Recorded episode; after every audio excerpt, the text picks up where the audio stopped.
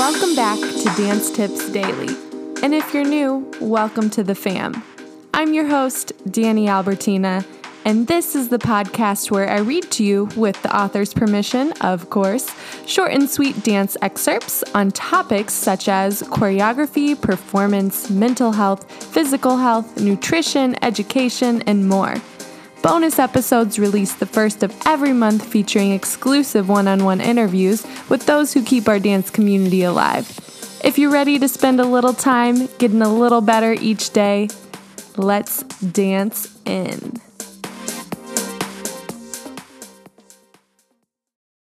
This is episode 122 featuring thedancedojo.com. Think twice before coaching your salsa partner. It is Monday, November 30th, 2020, and we have mindful tips for you today.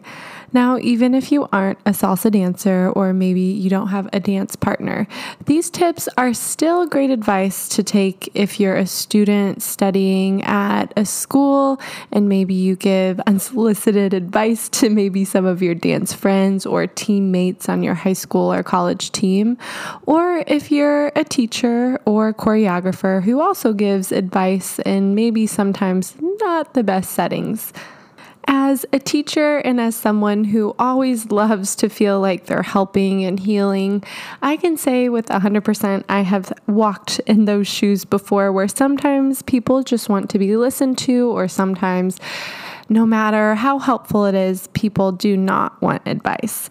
So, if you feel like you can relate, or if you've gotten feedback from friends, colleagues before, then this is the episode for you. Let's dance on in. You're in the middle of a social dance. Things aren't going quite right, and you've got this growing urge to tell your partner what they're doing wrong. Stop right there. If you're not qualified to teach, don't do it. When a dance feels like it's falling apart, coaching your salsa partner might seem like a great idea, but it ain't. Here's why. You could be giving out the wrong information, making the problem worse. You might offend your partner, especially if they're not great at taking constructive criticism. Your partner could get annoyed. They haven't requested your help, nor do they want advice from someone who isn't qualified to give. Chances are you have technical issues of your own, they won't feel like the information is necessarily valid. Warning coaching your significant other can get messy. I'm not sure if I really need to spell this out, but sometimes when you're too close to someone, it's easy to rub them the wrong way. Learning a new skill is stressful enough, so if your partner is already struggling, a couple misplaced comments from you could be all that's needed to turn the situation sour and have them projecting their frustration directly at you. From experience, Patrick and Scarlett recommend completely avoiding any sort of back and and forth coaching between intimate partners. They've seen things go very wrong in the past. Consider yourself warned. What should I do if my dance has turned into a disaster? Should I coach then?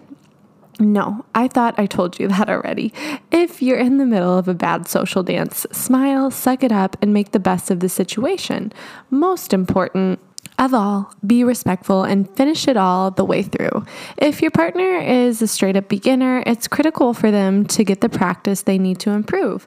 Be supportive and nurture that process by being considerate and helpful. It's the people who do that that make up a supportive salsa community. If you don't want to dance with the person again after that, that's cool, but never abandon someone in the middle of a dance because you're not satisfied with their skill level. If you're at a salsa class, there's a qualified instructor in the room that can answer any question you or your partner have. If they're busy, hold your question and flag them down. Don't start correcting your partner because you could be giving them tips that aren't correct. Don't be a part of the problem. Be patient. I know it's hard, I've been there. And wait for the teacher to come around and help you. If group classes end up being too slow for you or you feel like you need more personal attention, try setting up a private lesson.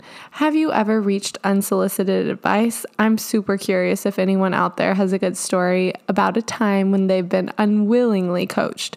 I know it happens all the time, so go ahead and spill the beans. Thank you so much to thedancedojo.com and author Cody Campbell for permission to share their words today. So, I'm curious today if you agree or disagree with words that were shared within this article.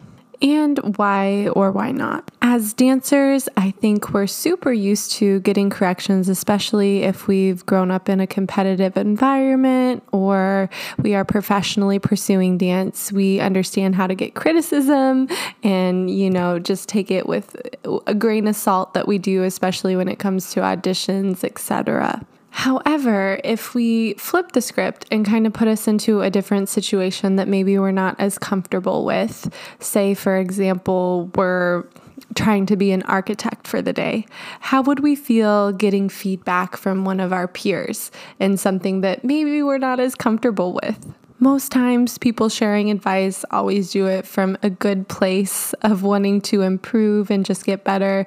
But sometimes you need to build up a lot of trust and a lot of time before you share information with others on how they can improve. Because not only do we need to take the time to get to know them, but vice versa, they want to have an understanding or a trust of us as well.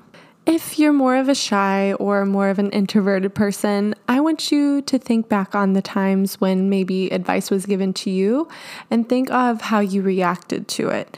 Now, externally might have been one thing, but how did you feel on the inside? And are there ways that we can better communicate what we need or what we prefer from those giving it? If there's a story on conflict or overstepping boundaries that you'd like to share, feel free to write me at dancetipsdaily.com. Would love to hear from you, would love to hear about your experiences. If you haven't yet, please make sure that you hit that little subscribe button. Not only does this help out our small podcast a great big deal, but as well as it helps dance into the ears of those who might need the tips the most. That's your short and sweet tip for the day. I hope you enjoyed, and as always, always happy dancing.